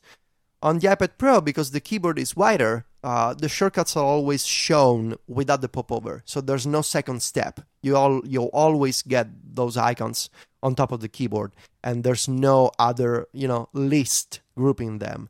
So overall, it mm, I didn't have any problems getting used to third-party apps. It was only beneficial to me, I would say. All right, we should probably talk about the accessories, right? Because this is completely brand new. Uh, Uh-huh. But before we do that, let me just take one last moment to thank our third sponsor for this week, and that is Igloo, the intranet that you will actually like. Igloo have built an intranet that means that you no longer have to be chained to one device, to one machine in one building to be able to access everything on your corporate intranet. This is something that is, especially for people that have used stuff like SharePoint, like a magical revelation. I remember whenever I needed to get something from my intranet in the job that I used to have, I could only access it in the building at the machine that they gave me, which is kind of crazy because people are so mobile these days. They have their documents everywhere, they work from everywhere, and Igloo takes this into account when they build their platform. With Igloo, if you have a web browser, you can access your intranet. They have a responsive design, it looks good on all types of devices, meaning that you can share status updates, you can access your task list, you can access your documents, no matter where it is you're working or what device you're using. And when you do access your Igloo, it's going to look and feel like somewhere that you want to be. They create it with modern web standards in mind, so it works the way that you're used to using apps and stuff like that on the web. And they've also let you have the tools so you can design it and customize it to look and feel like a place that fits within your business. You can also customize each individual's team's group space so you can give them different functionality and different things depending on the type of stuff that they're going to need within their daily life. And this is all configurable with a drag and drop interface. And you can really just reorganize the whole platform to work how each of your teams inside of your company work on a daily basis. You can also integrate services like Box, Google Drive, and Dropbox into their big, easy to secure platform, which means people will stop taking documents outside of the business and put them in their own apps, which means you can put them all into the one platform instead. Secure it all with their single sign on, Active Directory integrations, and 256 bit encryption. It's time to break away from the internet that you hate. Go and sign up for Igloo right now, and you can try it for free with any team of up to 10 people for as long as you want. Go sign up at igloosoftware.com slash connected. Thank you so much to Igloo for their support of this show and Relay FM. So one of the the big parts of the iPad Pro story, of course, uh, are the accessories, and and I, for one, because I'm leading this section, uh, would like to start with the pencil because I think that's the most uh, interesting. And uh, I'm gonna, Federico, I'm gonna read something that you wrote. Mhm. Um, you say, first, allow me to get this out of my system. The Apple Pencil is not the iPad Pro's primary input system. That's still your finger and multi touch. Um, My understanding is that they've blown it now, right? Because it's a stylus. Is that right? they blew it, right? That's the thing. Do we have to address that? Um, uh, I'm not even gonna address it. Um, and and rewatching the the iPad Pro introduction uh, from Mhm. September, that's a, that's something that they they say multiple times. You know, the pencil is a supplementary uh, input method, um, but it's one that I think is really interesting because they haven't done it before. Uh, there's the quote that people take out of context, and there's you know it, it potentially opens it up to a whole new type of, of creativity and and that sort of thing. So how is it? How's how's the pencil? First, it really feels like a pencil. Like the size is much taller than I expected it to be, and it feels great in the hand. It's it's light. Uh, it's I mean it's white, so uh, uh, some people won't like it because it kind of stands out if you have a black iPad. Um, but it feels it feels really nice. So uh, as an object, it feels very nice. The performance on the screen is impressive, and it it feels very natural. Um, ink or you know like sketches, the, the, the lines follow the tip of the pencil very closely, and if you're if you're moving the pencil slowly, there's no perceptible delay between a line appearing on screen and the tip of the pencil moving slowly on the display. If you accelerate the drawing a little bit, there's a tiny, tiny latency between the two, but it's much, much, much better than any other stylus I've, tried on the iPad before. And the the the the result is it's by far the best performing stylus I've ever tried. And even if I, I if I'm not an artist and I don't need to uh, annotate documents on my iPad on a on a daily basis, uh, I've always bought. Uh, you know, styly on the on the iPad just to to try them out and see, you know, is this gonna be better for me if I wanna I don't know use Evernote with a with a bunch of PDFs. For some reason, I I kept on buying you know styly for my iPad. I don't know why. but the pencil is really something else. And it's a combination of hardware and software. So the APIs that Apple launched with iOS 9, predictive touches and coalesced touches, uh, they help in getting the, the, the iPad screen to recognize and to reduce latency between the pencil, the tip on, on the screen, and the lines appearing.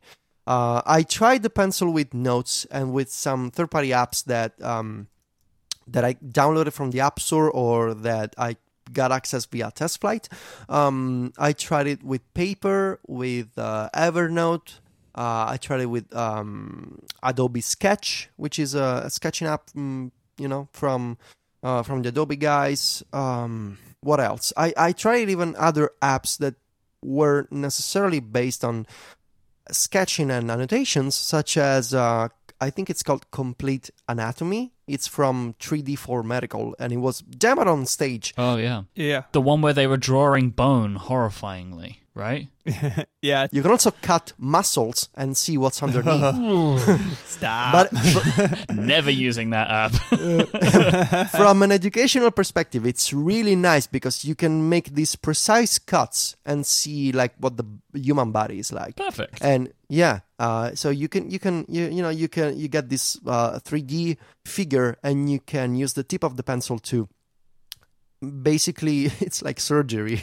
You get a cut where you know precisely and you see what's underneath so you can see the bones you can see the muscles. It's very cool and uses uh, the 3d graphics of the ipad pro so you can zoom and pan around. Very very nicely done.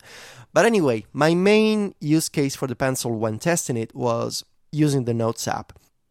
And it just feels like writing on paper. So I don't write on paper much, and I realize that I'm talking to one of the guys who has a pen podcast. So I have many questions. Hey Myke, sorry, sorry. Um, just let me say sorry in advance. If I'm gonna say things that you don't like or don't, you know, um, please forgive me, Myke. Whatever. Um, it feels like writing on a piece of paper to me.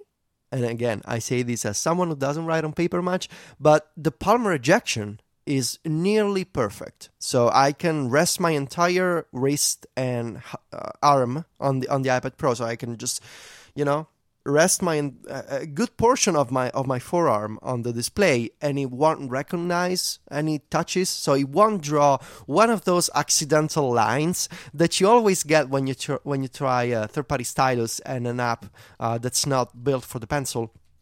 Here, that's not the case. When you can rest your arm on the display and you can draw with the pencil, you can write, you can sketch, and you only get the the the rendering, the ink or the lines from the pencil. So it's very well done. I did trigger a couple of accidental lines, usually in the bottom half of the display. So I don't know if the iPad Pro is doing palm rejection uh, like in a circle around the pencil i have no idea or maybe it's just a software issue that you know uh, i would say that i got 90% accuracy which is very impressive So I think a way to tell about how Apple's doing the palm rejection. Can you move anything on the interface whilst using the pencil?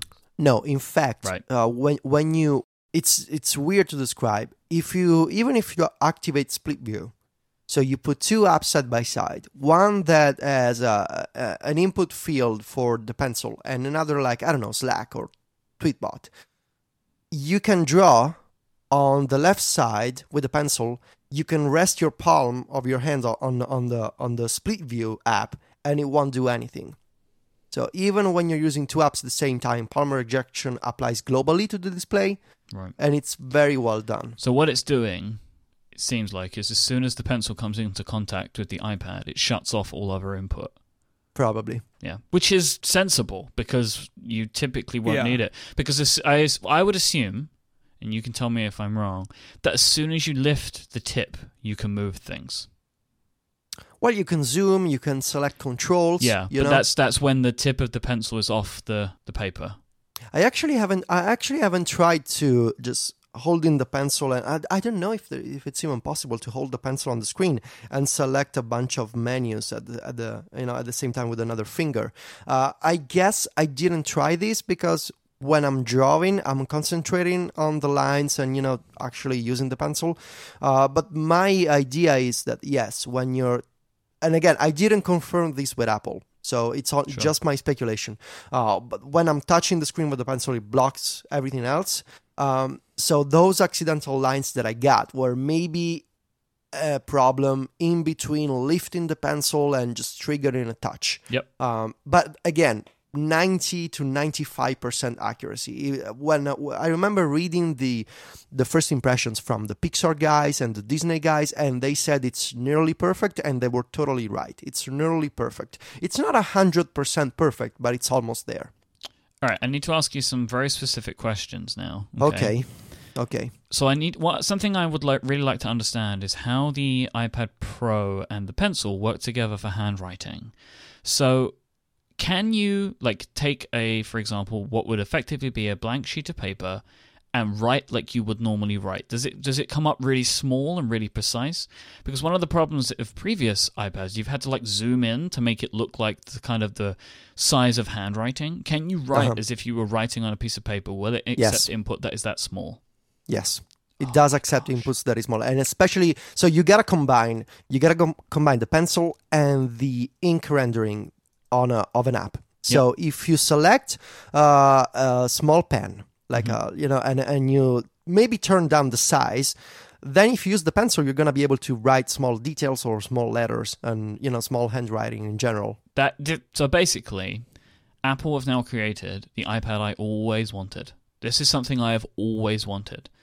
So you know, something that I imagine is I take a lot of notes during whilst we're recording during the shows. I could maybe use this type of device for that. I mean, I am a handwriting person.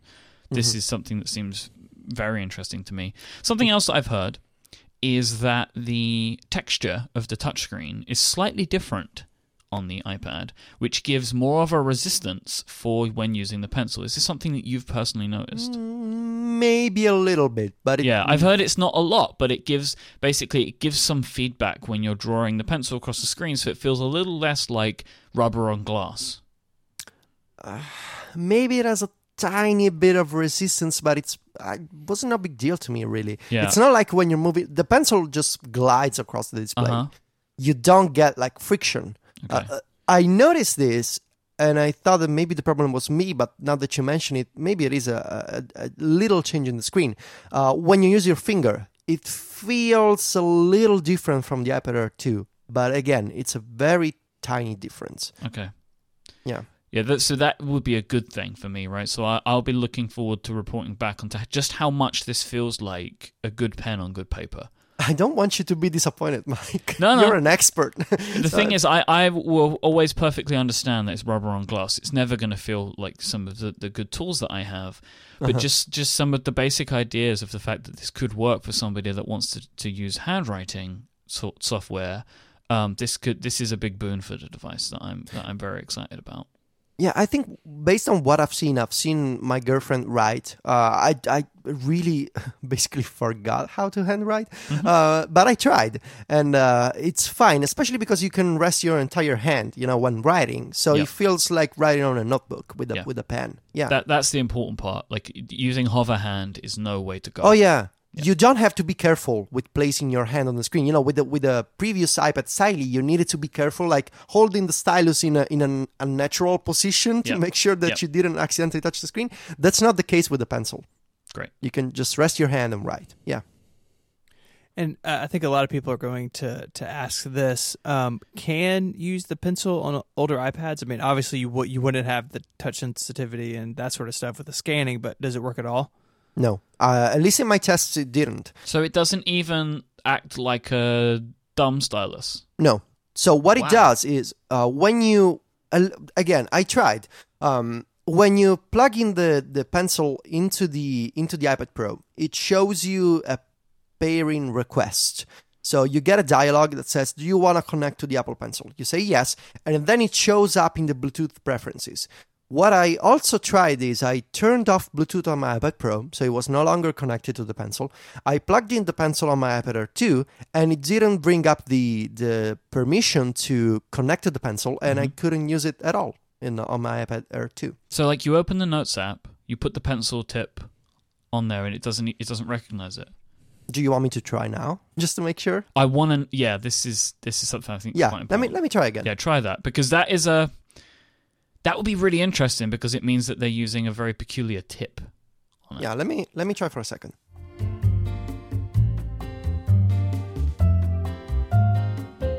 Okay, so I got the pencil right here and my iPad Air 2. So plug in the pencil into the iPad and I get no permission to Sure. use the pencil. So I can try to open the Notes app. Yeah, just open the Notes app and see if it will recognize any kind of touch. I bring up a new note and I switch to the drawing and it does nothing. Man, that is crazy. Because basically, it means that they have not got a capacitive tip on this. It's an iPad Pro only accessory. Hmm. And I'm I'm more interested now than ever about what they're using to recognize the touch, because I know that Bluetooth will always like there are other Bluetooth styluses, but it means that the tip is not, um, it's not built in the same way that other styluses are, right? Because Yeah, they use yeah. whatever they use the conductive technology to make sure that it works. But how interesting! All right, thank you for performing that real world test. Yeah, sure. I, I really appreciate that. I have one last question about the pencil, and then we can move on to the keyboards. So I know one of the things that it does is if you can plug it in for 15 seconds and it gives you 30 minutes of charge, right? yes. That's one of the great things about it. Can you do that continuously? What do you mean? So after it runs out after that half an hour, can you plug it in again for another 15 seconds, get another half an hour? You can always plug it in. Because I just wondered how the battery technology worked, right? Like if it was like you do that once and then you have to give it a full charge, but that's that's really cool. They don't give you any recommendation. You can just plug in the pencil and when you when you first connect the device to the iPad Pro, you get an additional icon in the batteries widget in Notification Center That's that what I shows hoped you it would be. Yep. yeah shows your pencil there and when you plug it into the ipad uh, the the icon in the in the widget it gets a charging indicator Mhm. uh, and you can always plug it in whenever you want you get a you also get an adapter in the in the in the box Yep. so it's a female female adapter so you can use a cable to charge the pencil instead of an ios device and you really should do that Yeah. because when you when you plug in the pencil in ios device i can confirm it kind of it's kind of dangerous Yeah, because it's it- it- incredibly it- crazy. I'm happy that they gave the connector away, and I'm really puzzled that they didn't mention this on stage, because the idea of plugging that pencil into the iPad, Yeah. you are begging for it to be broken. Yeah, and it kind of jiggles Oh, into the into the connector. Nope. You should have you thought about maybe putting the pencil in and then holding up the iPad like a sign? I did that. you do it when you need to protest at you know, home, right? you, you know, you know, one of those. I don't know if you if you've ever seen them, but one of those uh, like religious uh, yeah. things in Italy. There's like a priest holding up a like a like a cross. Yes. I yeah. tried to do that with my iPad and the pencil, and it was really dangerous. I can't believe you actually did that with something that you don't own. Uh, That is I, w- crazy. I was I was being careful. Yes, Myke. of course you were. Of course, uh, Apple, if you're listening, we're Yeah, yeah, couldn't yeah. been Hey more guys, careful. first and only time. one, one, don't try this at home, kids. It's Surrounded by pillows. Yep, I'm so proud of you. All right, Stephen, ask some questions about the keyboard. You're a you're a typing person. So, if fr- from my perspective, as someone who like, I I have an iPad keyboard case now. I've got the Logitech Ultra Thin for the Air Two. It's great. Uh, I don't use it a lot, um, and I, I, you know, looking at this at this smart keyboard, um, I wonder if it's something that that I would use. Like the pencil is way more interesting to me. Um, you've got the smart keyboard, Federico. Uh, my big concern with it is is sort of from having used other keyboards like this. Like I've used uh, the Surface, uh, was it the, the Pro keyboard uh, that they sell, and I've used a, a bunch of iPad keyboards over the years. And uh, for me, it's all about the feel and the travel of the keys and and sort of Uh-huh. what the experience is.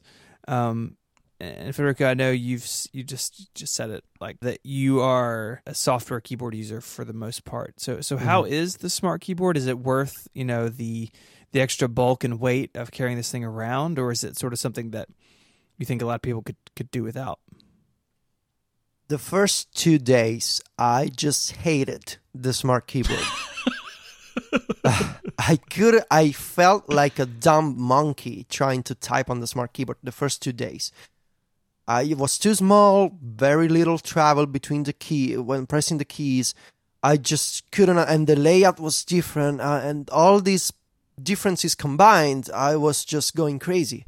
The third day, I woke up, went into the kitchen, start typing on the smart keyboard, and I basically almost finished my review on it.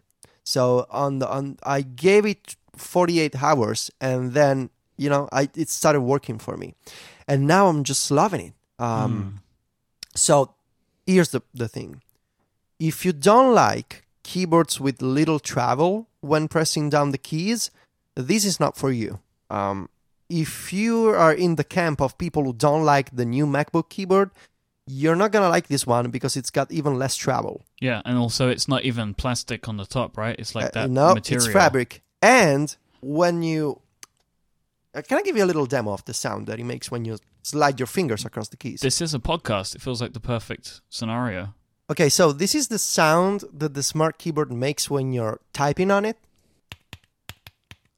Ugh. And this is the sound that that it makes when you're uh, sliding your fingers across the the the fabric that covers the keys.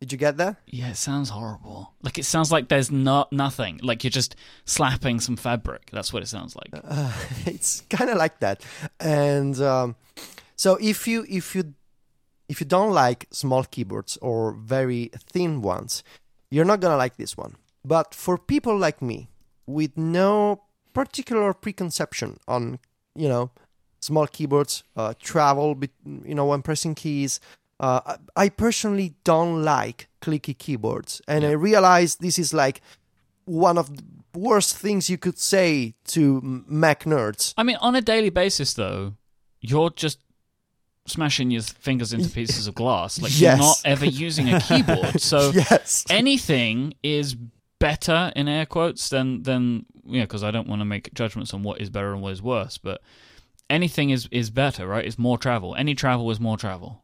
Yeah, exactly. Uh, so for me, when when pressing the keys is still better than not pressing anything on the screen. Uh, if I'm looking for, you know, the physical feel of pressing a key. Um, on, the third day, I, I got very used to the smart keyboard, and now I'm I I can type really fast on it. And the the big difference here to understand is that the smart keyboard doubles as a cover, and that's a, a big advantage. And even if there's a when you fold the keyboard back into the cover, it creates a, a little ridge on the on the front of the cover because you know there's a keyboard behind it, and it's it's not very nice to look at, but in practice it adds some bulk to the iPad, but not as much as other keyboard cases do, and I feel like keyboard we'll see many types of keyboards like this uh, using the smart connector uh, to transfer data and power. We'll see many types of these thin covers that also have a keyboard. And for me, the big thing is when I put the smart keyboard on the iPad, it is both a cover and a keyboard in a single package. I can still put the iPad Pro in my bag. And uh, and you know I basically there's a gain in maybe half a centimeter, uh, which is no big deal which is not exactly like using the Logitech keyboard case, which adds a ton of bulk to the iPad Pro. Because you have one of those as well, don't you? Yes, yes, Apple gave me also a Logitech Create. Uh, it's a keyboard case, and it's very nice. The keyboard is great. It's really like a MacBook keyboard. It's got an Italian layout, which I really appreciate. And unlike the smart keyboard, it has a, a shortcut row. So y- uh, you get these iOS specific shortcuts. So like a home button, like uh, media controls, uh, brightness, volume. It's really nice and it's backlit. It's very surprising to me that the, that the smart keyboard doesn't have those shortcut keys. Yeah. The backlight on that Logitech one, though, man, that sounds Yes. that sounds It- really great. So that's one of the advantages of the smart connector, right? It transfers both data and power um, from the iPad to the keyboard and vice versa. So the the Logitech Create has two levels of backlight. Um, it kind of dims the keys after a few seconds, then turns them off to save power, of course. But as soon as you press it, and if you're constantly typing. It's always backlit, and it's very convenient when when you know typing in the dark and you know you want to see the keys. It's very very nice. Um, the problem is I really don't like the case uh, part of the Logitech Create. Right. Feels kind of cheap. It's plastic. It's covered in a nice textured fabric, which is cool. But the case itself, it's plastic. It feels cheap to me. I don't like how you get up you know place the ipad into the case kind of force it into the into the the, the, corners i don't like the how the volume buttons are covered by these like kind of um, contact buttons on top of it and they have a cheap stickers for plus and minus, uh, which are already coming off in my review unit. Mm. Um, so the keyboard is excellent. The case part feels a little rushed, which is too bad uh, because the keyboard is really nice. But and here's the other thing that I that I also mentioned in the review. Um, it depends on how you're gonna use the iPad Pro. If you're gonna use the device at a desk or in an office setup, if you're not gonna be traveling a lot with the iPad Pro, if it's really a like a desktop computer for you and when you don't need the case you can just take the ipad. You should consider the logitech keyboard because if your primary usage is sitting down typing on a keyboard connected to the ipad pro it is a better physical keyboard for productivity. It's got the shortcuts it's it's got backlight uh, it's bigger so it really feels like a macbook keyboard. And the, there's more travel when pressing keys but if you're gonna travel with the iPad, if you wanna take the iPad with you, and you're looking for a solution that's both a cover and a keyboard, I really recommend the Smart Keyboard. Uh, but again, if you don't like thin keyboards, and if you don't like the fact that there's little travel on the keys, then I don't know. I would say my suggestion is go to an Apple store, try the keyboard, like a lot of people have done with the MacBook. Uh, see if it works for you. I bet there's gonna be demo units at an Apple store with the iPad Pro and the Smart Keyboard. So try that, see if it works for you, and then consider: Am I gonna travel with this iPad Pro a lot, or am I gonna sit down most of the time? So you know the bulk of the Logitech Create is not a problem. That's the question you gotta ask yourself, and I would say there's going to be many more um, smart connector powered accessories coming out. Apple told me, uh, you know, it, it's totally up to third party manufacturers to come up with ideas. They're not um, setting any, you know, street guidelines on the types of accessories that they can create. Uh, they can go crazy, you know, and I totally believe there's going to be all sorts of keyboards and cases and, you know, covers, whatever. Uh, so maybe wait a little, see what third party companies do. That would be my advice. That that connector is magic. Yes, it's really nice. It's not magnetic, the connector itself. So it's three pins that have to be uh, in contact with the connector on the iPad Pro. There's magnets around it. So like like as usual, uh, the, the the iPad since the iPad 2, there's magnets on the left side. Um, so Apple uses the magnets uh, to align the cover or you know the, the cover part of the smart keyboard and because they're used to align you know magnets on one side and on the other side they also align the connector. But the connector itself doesn't have magnets inside the connector or inside the pins. It's just a point of contact. So that's a you know a little detail worth mentioning. It's uh it's interesting to me too that the connector does offer that that flexibility. So we've we've talked about keyboards but do you do you know uh, can that connector be used for other types of things? So the what i thought of just kind of randomly was you know using an ipad and an audio setup. You know could i sit this thing down on top of uh, a dj station or some sort of uh, mixing interface and, and transfer data through that connector or is it just uh, just keyboards? Yeah i don't know yet. I also imagine the the same kind of possibility but uh, i don't know I got no details from Apple on how much power can you transfer uh, with Smart Connector. I, I don't have the technical details behind the requirements for the smart connector. I can also imagine that would make sense for audio accessories, for audio instruments that you kind of plug in in some way into the iPad, uh, but I don't know. Like uh, just speculation. That's fair. And do you think we're going to see this on, uh, or any of the accessories really, on other iPads in the future? Uh, that's uh, that's the question that I was also thinking about. Um, it would make sense, right, uh, to kind of make it a more universal kind of plug and plug and type or plug and play experience on any iPad. Uh, but right now it's also one of the key differentiators on the iPad Pro, right? You got a you, you can plug in this keyboard or you can use other accessories because it's a more, you know, PC like iPad. It's it can be your computer, so it's more extensible.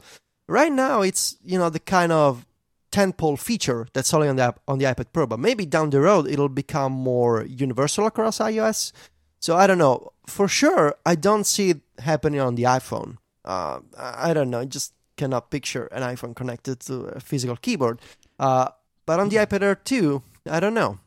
Well, with a lot of the accessories, like and the ones that, that you guys mentioned about like an audio interface or something, I guess you just got to consider why would it make more sense than just plugging it into the Lightning port, right? I think because you could you could just plug an iPad into an audio thing using the Lightning port, Right. So I guess it's about where's the what is this connector supposed to be used for? What type of information can it provide? Because I bet it doesn't provide as much data or power as a Lightning port can. Yeah, that's a good point. Yeah, the, the big difference there is if you use the smart connector with another accessory, you can also charge the iPad at the same time. So there are there are benefits, but it's like uh, wondering what the two can do and how they can work in conjunction or Yeah. against each other. Yeah. One last question on the accessories: Are Apple still making a standard smart cover? Yes, uh, Okay. but I, I didn't get one. I'm curious to see how it works because the smart keyboard, you cannot. So you get two positions, uh, type and watch. So type is you know the physical keyboard, and watch is when you fold the keyboard into the back of the iPad, so you can use it as a stand to watch movies or play games.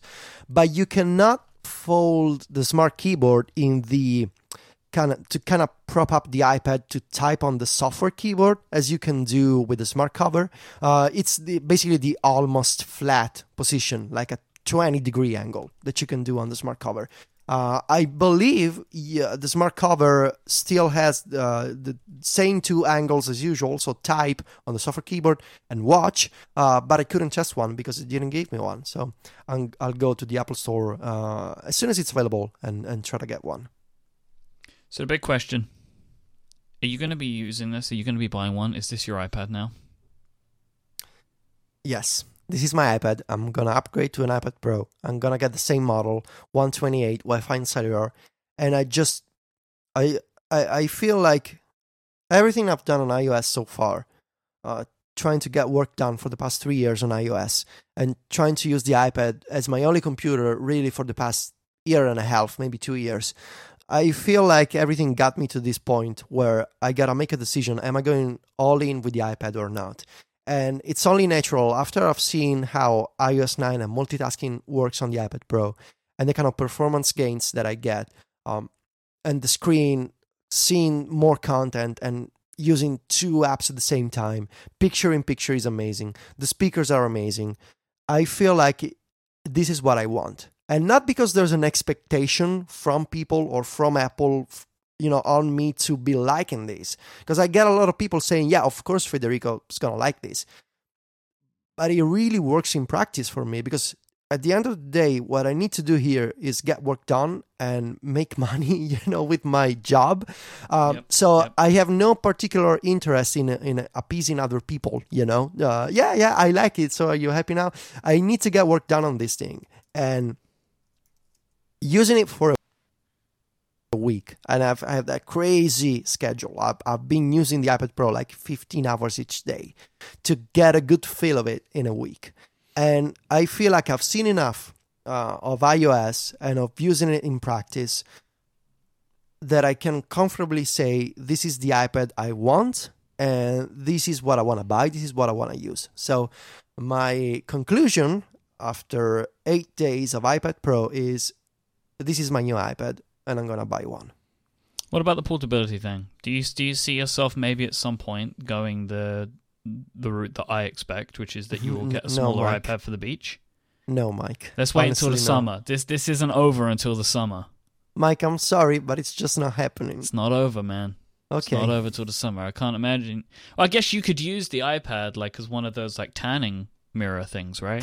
You sitting there like Oh, on wow. the beach, get yourself a nice little tan. It's Uh gonna look great, Federico. You're gonna be I great. You're know. gonna be real brown this summer. huh. Real brown. Okay. Uh-huh. Get the silver We'll one so you can just flip it over and give yourself a nice little nice little brown. Yeah. That'd be Yeah. Yeah. We'll see. We'll see, Myke. uh, but I don't believe so.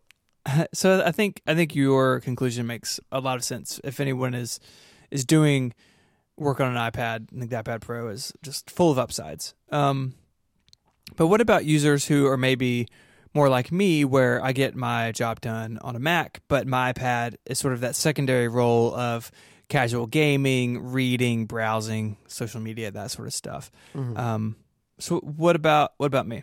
What should I do? so that that's uh that's the key difference. Uh, if you're not using the iPad as your primary computer, the variables that you got to consider change. So you're no longer looking at power or efficiency or iOS 9 multitasking. You're looking at size and you're looking at price and you're looking at comfort when using the iPad for those types of act- activities. So you have to consider the trade-offs they their importance changes so am i going to hand over the ipad to my kid who's probably going to have problems using the ipad pro instead of an ipad mini or an ipad air am i okay with spending you know quite a bit of money to get an ipad pro when the only thing i'm to do is watch netflix and play you know alto's adventure um, I- I feel like I, I cannot make this this decision for readers, you know, and I can only give you this advice. The iPad Pro, I believe, is called Pro because it's meant for work. That doesn't mean that it's not better for movies or for games or Because it you know, is, the right? speakers because it is better. Yeah. In my personal preference, it is much better to see, you know, a bigger movie or have richer, louder music. Yeah, you go back to your bigger screen argument from earlier on. Yes. Yeah. Uh, but that's my personal preference, and it's kind of a, for me, it's kind of a co- nice consequence of the primary cause, which is this is better for work, and it's also better for entertainment. But if for you work is out of the equation, I would say consider these other variables: size, price. You know, uh, do I really need all this power? because otherwise you'll just be fine with an iPad Air 2 if you don't really need all those other features of the Pro. Um, it depends on how much you want to spend and how comfortable you are with a bigger device when it's not used for multitasking and work, basically. So, Stephen, are you going to get one? I'm going to uh, I'm going to give it a shot. So I'm uh, I don't want to say that I'm going to do it and fall in love with it. I don't know. I really like uh, the Air 2, like almost everything about it.